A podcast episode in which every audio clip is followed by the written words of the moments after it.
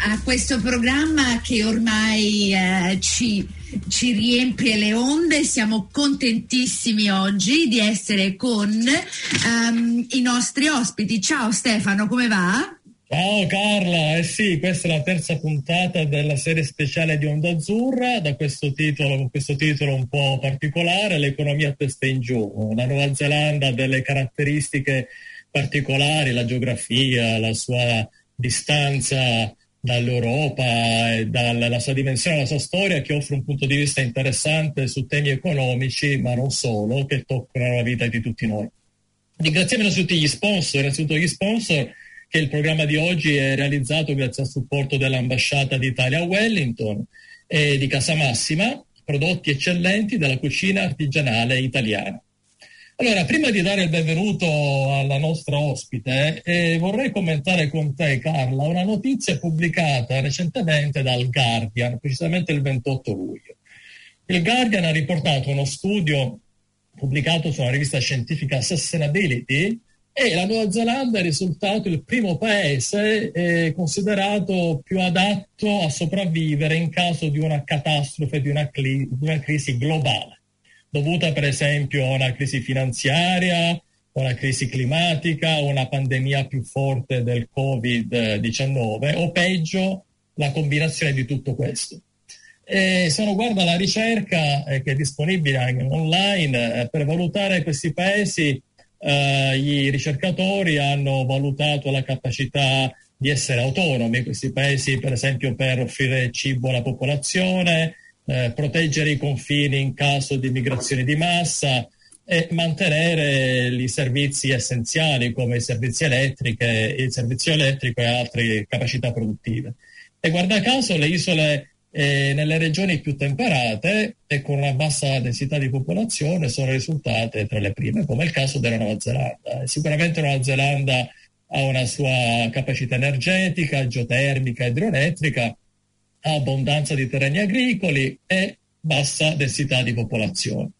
Quindi Carla, alla luce di questi risultati scientifici, puoi ritenerti, ti senti più sicura a vivere in Nuova Zelanda?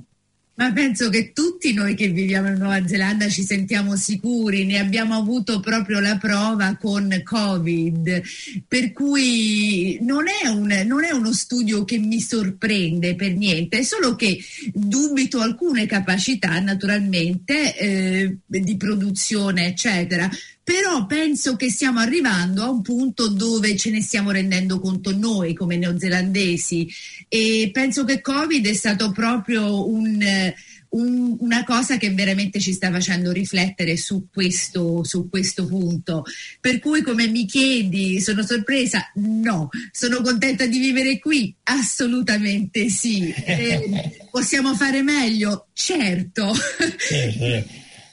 No, ma infatti questo studio eh, metteva, appunto, ha fatto questa valutazione considerando un caso improbabile ma possibile di catastrofe, ovviamente che nessuno si augura, appunto perché poi ci ricordiamo che la vita di ognuno di noi non può essere felice su un'isola, no? come diceva una famosa poesia. Peraltro oggi va di moda anche l'aggettivo eh, essere resilienti, quindi eh, questo è anche collegato forse alla, alla, capacità di questi paesi. Ma non perdiamo tempo perché volevo pre- presentare l'ospite di oggi. Sì. Allora l'ospite di oggi è Lucia Danzi. Lucia Danzi, una breve presentazione, una ricercatrice del Centro di Sostenibilità dell'Università di Otago, quindi è collegata oggi da Dunedin, nell'isola del Sud, Lucia è laureata in economia e management del turismo all'Università di Bologna, si occupa quindi di turismo e cambiamento climatico, turismo sostenibile quindi, fa parte del consiglio di amministrazione del Dunedin Quake Core Emer- Emer- no, Emerging Researchers Chapter, che è un gruppo di ricercatori provenienti da diversi campi di studio che lavorano per rendere la Nuova Zelanda resiliente ai terremoti. Wow. Uh, Lucia, benvenuta innanzitutto. Uh, per cominciare, abbiamo commentato questo articolo con Carla, la Nuova Zelanda, il paese sicuro dove stare in caso di catastrofe, e visto che appunto è anche un tema di tuo studio, tu cosa ne pensi? Ciao, ciao, innanzitutto grazie mille Stefano per avermi come ospite oggi. E sono molto contenta di essere qui. E, bah, eh, come già diceva Carla, credo che la pandemia abbia dato veramente prova che la Nuova Zelanda, se non il più sicuro come paese, è uno dei più sicuri in cui stare. Eh, basta pensare alla velocità con cui il governo ha chiuso i confini, ehm, ha questa capacità di autosufficienza di cui parlavi anche tu prima, no? E nell'articolo infatti è spiegato molto bene, si parla della disponibilità di risorse energetiche rinnovabili, dell'abbondanza del terreno coltivabile e sono tutte eh, condizioni che risultano dalla posizione geografica della Nuova Zelanda, il fatto che appunto è un'isola in mezzo all'oceano, sul margine di due grosse placche tettoniche e in una zona climatica che, che espone l'isola a forti raffiche di vento e quindi mh, dà questa energia che può usare ehm, appunto per la produzione e tutte queste energie sostenibili. D'altra parte però è quello, la sua posizione geografica anche quello che la rende vulnerabile alle calamità naturali, no? È un paese che anche se ci sono vari livelli di rischio, generalmente ha un alto rischio sismico e mm, è molto vulnerabile anche a tsunami, inondazioni, a tutti questi fenomeni. Però ehm, se dovessi appunto fare questa domanda, se mi sento sicura qui, sicuramente, perché contano tanto su questo concetto di resilienza, come, come già anticipato tu, che è questa capacità di adattarsi ai cambiamenti e di saper sfruttare le nuove opportunità e nel caso dei disastri naturali, eh, questa capacità di resilienza implica la capacità di gestione del rischio. E qui in Nuova Zelanda veramente, e potrei parlarne per dieci minuti, ce ne sono proprio tanti di casi eh, in, cui, in cui si dà prova di questa capacità di gestione del rischio. Senti, eh, Lucia, noi sappiamo che il tema del tuo dottorato è turismo, gestione delle emergenze e resilienza rurale. Siamo curiosi di sapere come affronti questi tre aspetti adottando un approccio unico.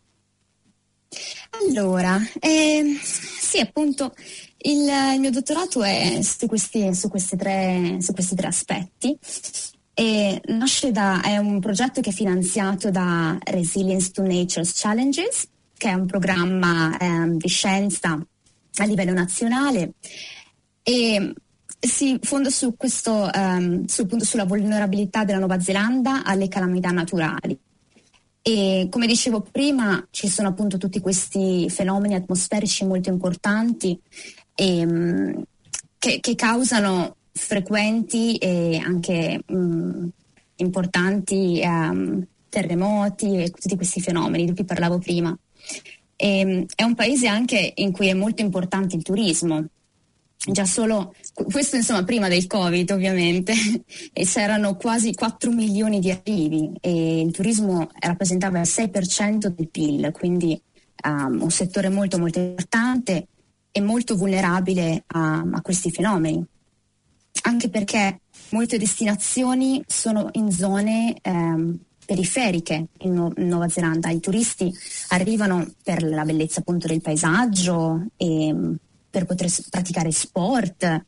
E non si rendono conto però che queste, che queste zone, che queste aree sono rurali, sono periferiche e quindi hanno anche un alto rischio di disastri, eh, appunto di, di, calamità naturali. E, mm, questo è dovuto anche al fatto che um, hanno un'infrastruttura molto debole, una bassa capacità eh, ospedaliera, sono lontane dai servizi di emergenza, quindi tutta una serie di caratteristiche che eh, rende queste destinazioni molto vulnerabili. E a questo si aggiunge anche il fatto che i turisti sono mobili, sono difficili da raggiungere, eh, con messaggi per esempio che riceviamo adesso eh, di cambi di allerta. E, e quindi è molto importante la collaborazione tra i servizi di gestione delle emergenze e il turismo e è quello su cui si basa il mio dottorato. E, eh. Ecco, scusami Lucia, visto che hai parlato di collaborazione, io sono curioso di sapere che poi appunto eh, questo, eh, questa serie si chiama Le corve a testa in giù, ma dal punto di vista economico, eh, chi paga? No, scusa, non voglio dire, no, eh, detto in, in, in, maniera meno cinica, Uh, no, volevo capire, cioè, eh, il governo un, ha un ruolo di organizzatore lasciando ai privati diciamo, l'onere di portare avanti questi progetti o è un soggetto che è immanente, che utilizza risorse pubbliche per eh, intervenire su questo fronte di, tu, di tuo interesse ovviamente? Mm. Ma no, il settore pubblico ha sicuramente un ruolo molto importante nel turismo. Eh, partiamo già dal, dal, ruolo di marketing, di branding, sia nel paese che all'estero, no? che è quello gestito, che è promosso da queste destination marketing organizations, eh, che adesso però si stanno um, avviando verso il destination management, quindi eh, almeno in Nuova Zelanda, quindi un, um, non più solo una funzione di branding, di marketing, ma proprio di coordinazione, di coordinamento del, dell'esperienza del turista, quindi a livello più, più ampio, più globale. Poi eh, un altro ruolo molto importante è che eh, accerta i requisiti di legge, quindi dà tutta una serie di, um, di, appunto, di requisiti che i, che i, tour operator, che gli operatori turistici in generale devono rispettare per poter appunto operare e, e svolgere i loro servizi. E ehm, altre cose che fa, eh, raccoglie i dati turistici, ci permette di sapere quante persone arrivano, eh, quanto spendono, quindi tutta una fase di elaborazione dei dati turistici e moltissime altre cose. Eh, per dire adesso, ehm, durante il, um, la pandemia, ha avuto un ruolo molto importante per, um, di supporto economico, di finanziamento, uh, per poter permettere, nel nostro caso, agli operatori che non ricevono più turisti di poter eh, continuare a sopravvivere, diciamo. Quindi sì, è molto importante. Mm-hmm. E quando parliamo, ecco, quando parliamo di governo è un ruolo più del governo centrale o delle autorità locali, per esempio per il progetto che tu stai seguendo? Eh... Allora, sì, eh, io lo sto, sto analizzando um, governance a vari livelli in realtà, quindi okay. non solo a livello di eh, appunto governo centrale ma anche locale. Quindi uh, nel mio caso per dire, mh, visto che il focus è sull'emergency management, sia eh, nei vari councils che a livello nazionale, quindi come avviene uh, il coordinamento con i vari uh, operatori turistici a livello nazionale o, o più eh, locale, quindi nel mio caso è una cosa verticale proprio, un po' comprende tutto, diciamo. Comunque di, di, eventi, di, eventi, da studiare ce ne sono stati ultimamente così tanti, con eh, Christchurch, White Island, eh, poi tsunami, con, anche ultimamente con Haiti 7.5 di, sul Richter Scale.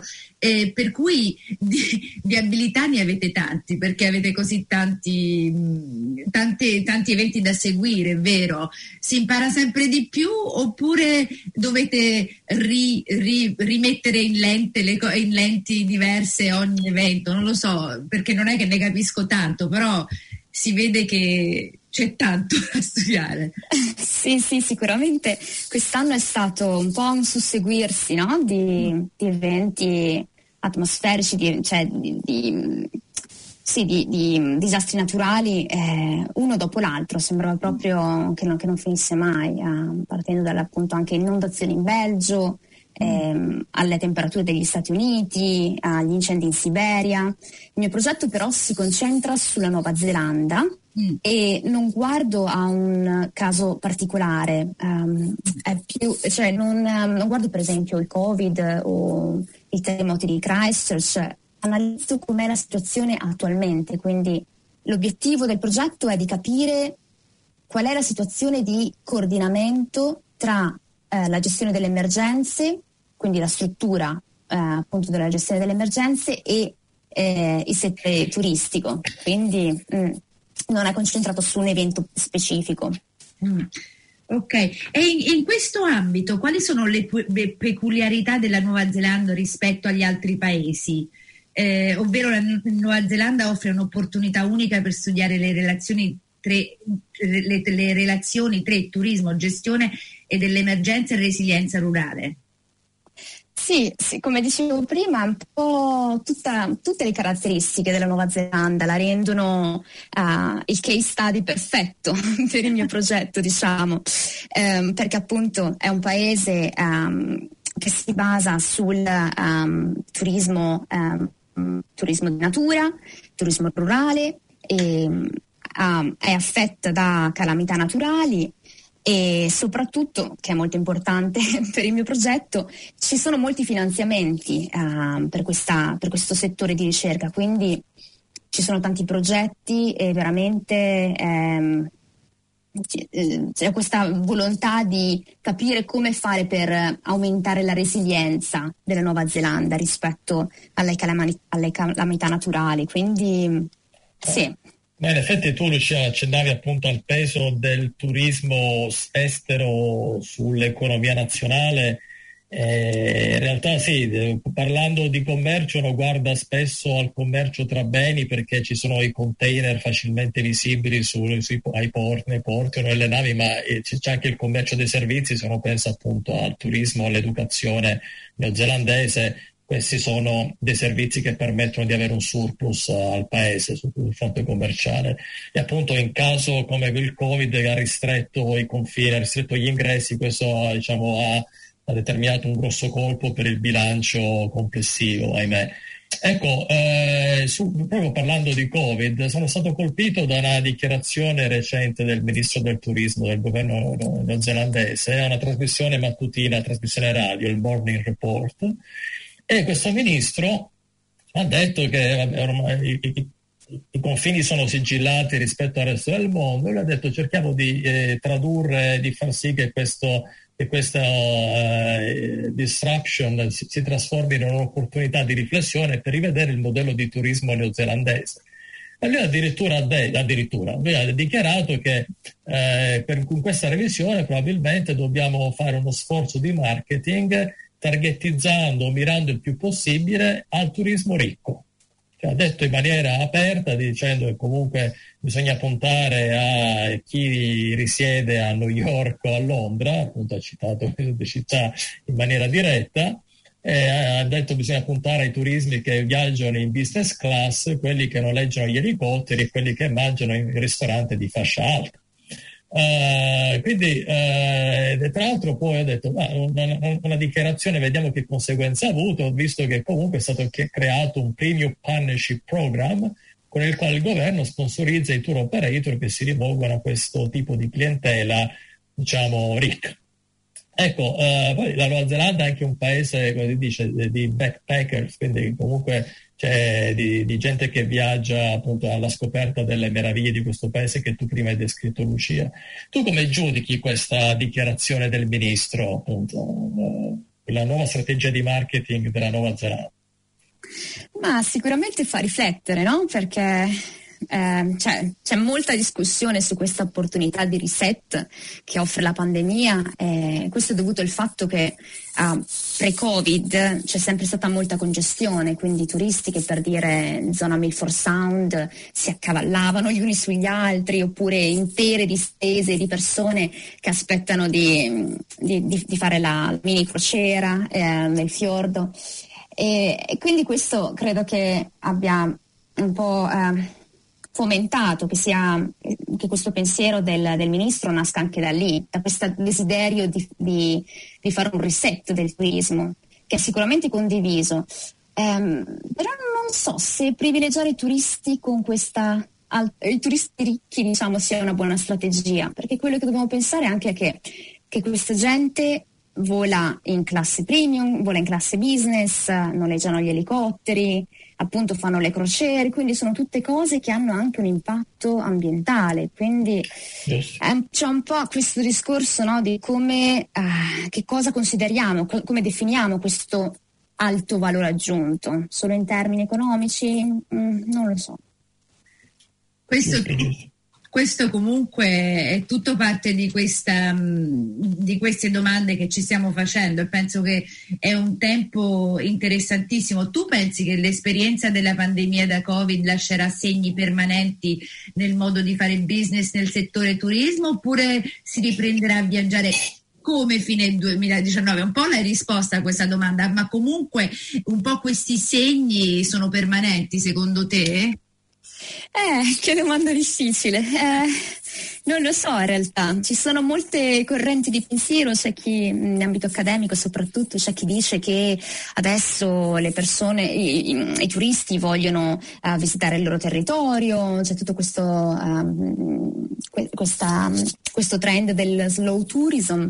E c'è chi dice che invece la gente riprenderà eh, viaggiare, questo turismo di massa come prima, spinti soprattutto dal desiderio di, di tutti questi mesi chiusi in casa e, e quindi ah, non lo so, credo che dipenderà molto dalla strategia del governo, eh, quindi da, da, come vogliono far ripartire il settore del turismo, su cosa si vorranno concentrare. No, tu hai detto una cosa interessante Lucia, perché comunque il fatto che eh, poi c'è questo rinnovato impegno per eh, contrastare il cambiamento climatico, il global warming. E probabilmente oltre c'è il Covid-19 eh, e questa fase di pausa, però probabilmente gli impegni rinnovati sul fronte del contenimento del, dell'inquinamento probabilmente determinerà un cambiamento o per l'approccio dei singoli che vogliono cambiare il turismo che fanno, comunque il governo può introdurre delle restrizioni. Ecco. Ma Lucia, eh, ci avviamo verso la conclusione, ecco, ma eh, tu hai lavorato in giro per il mondo, appunto, hai cominciato in Italia, poi sei stata prima in Spagna, Irlanda, Lussemburgo. Ecco, eh, ogni, noi abbiamo l'idea che ogni paese abbia le sue specificità, ovviamente per questioni geografiche, climatiche e culturali, ma tu vedi che comunque sono in atto dei trend globali che stanno omogenizzando l'offerta turistica? Eh, sì, beh, come dici tu, ogni paese appunto si rivolge a un, a un settore particolare, no? Quindi qua è soprattutto eh, turismo di natura, in Italia abbiamo l'arte, la gastronomia, quindi le specificità di ogni singolo paese rimangono. Certo è che eh, ci sono dati, c'è cioè prova scientifica che ha aumentato l'interesse dei turisti eh, rispetto ai temi ambientali, quindi ehm, c'è più interesse per attività che sono più a contatto con eh, la località, per dire, han, vogliono appunto, sono alla ricerca di un contatto diretto con gli abitanti e di, di fare cose che abbiano minore impatto ambientale. Quindi questo slow tourism sicuramente è un trend che si può trovare in molti paesi mi, fai, mi rendi contenta per, con questa risposta. Senti Lucia, ehm, cosa vorresti esportare dalla Nuova Zelanda in Italia?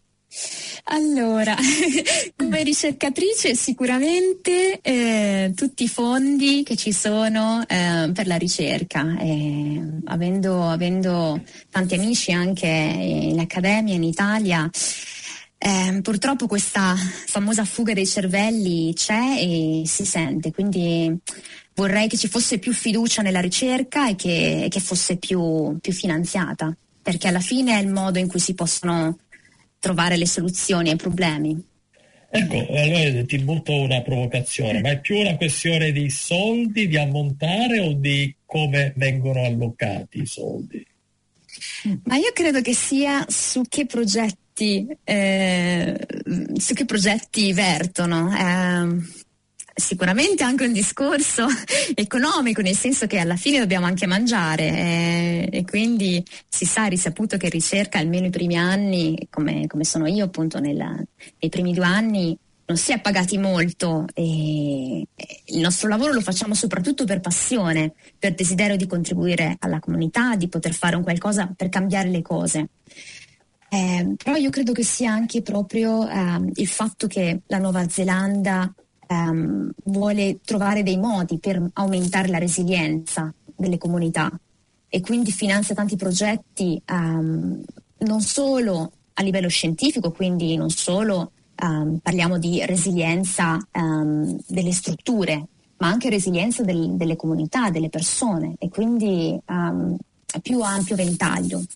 No, eh, tutto si tiene quello che hai detto Lucia perché appunto i fattori di successo della Nuova Zelanda sono anche fattori di rischio in caso di discontinuità di quello che stiamo vivendo, quindi ci sta ecco, questo impegno del governo anche perché ricordiamo che la Nuova Zelanda ha un debito pubblico che è un, un, una frazione di quello italiano, quindi per fortuna diciamo, un margine di manovra eh, fiscale che gli permette di farlo. Ecco, io faccio una domanda speculare rispetto a quella di Carla. Ecco, eh, cosa vorresti invece importare dall'Italia in Nuova Zelanda?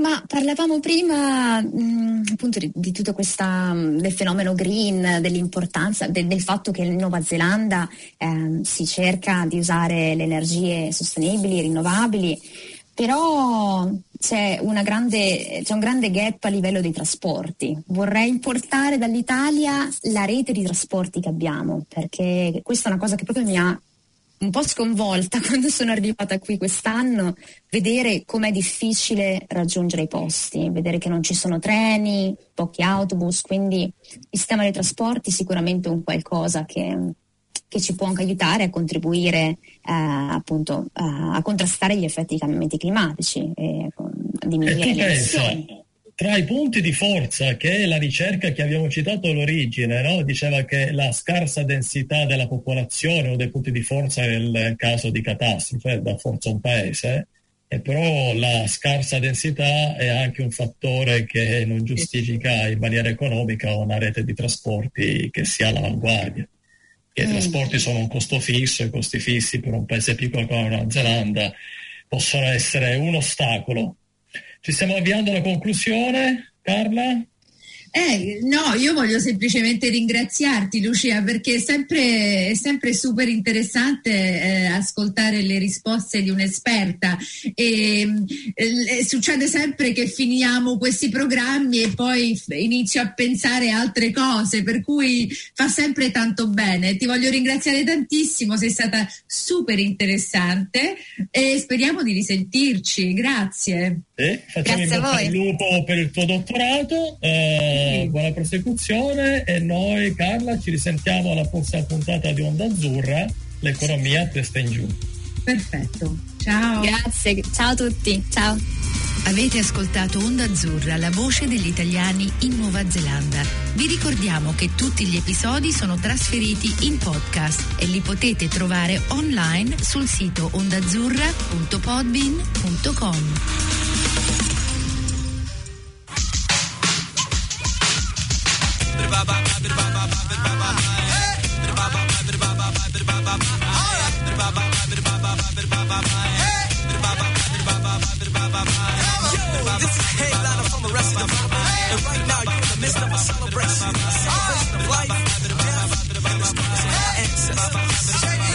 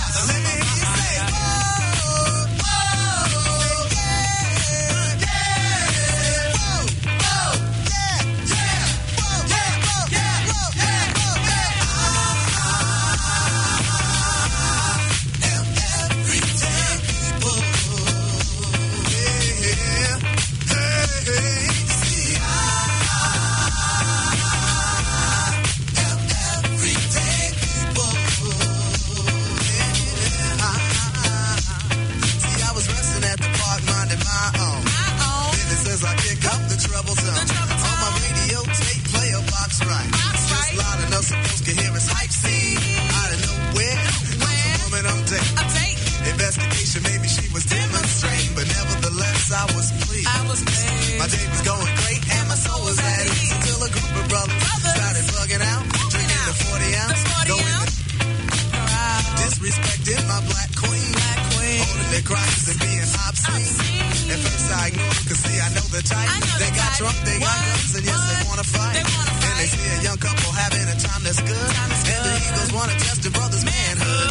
So they came to test me cause uh. of my heritage. In the loud, bright colors that I wear. Ooh. I was a target cause I'm a fashion misfit. misfit. And the outfit that I'm wearing, brothers dissonant. Wanna stay calm and pray Squeeze the parts of my date's anatomy. anatomy. Why, Lord, do brothers have to drill me? Drill Cause me. if I stop to hit this man, I'll to kill me.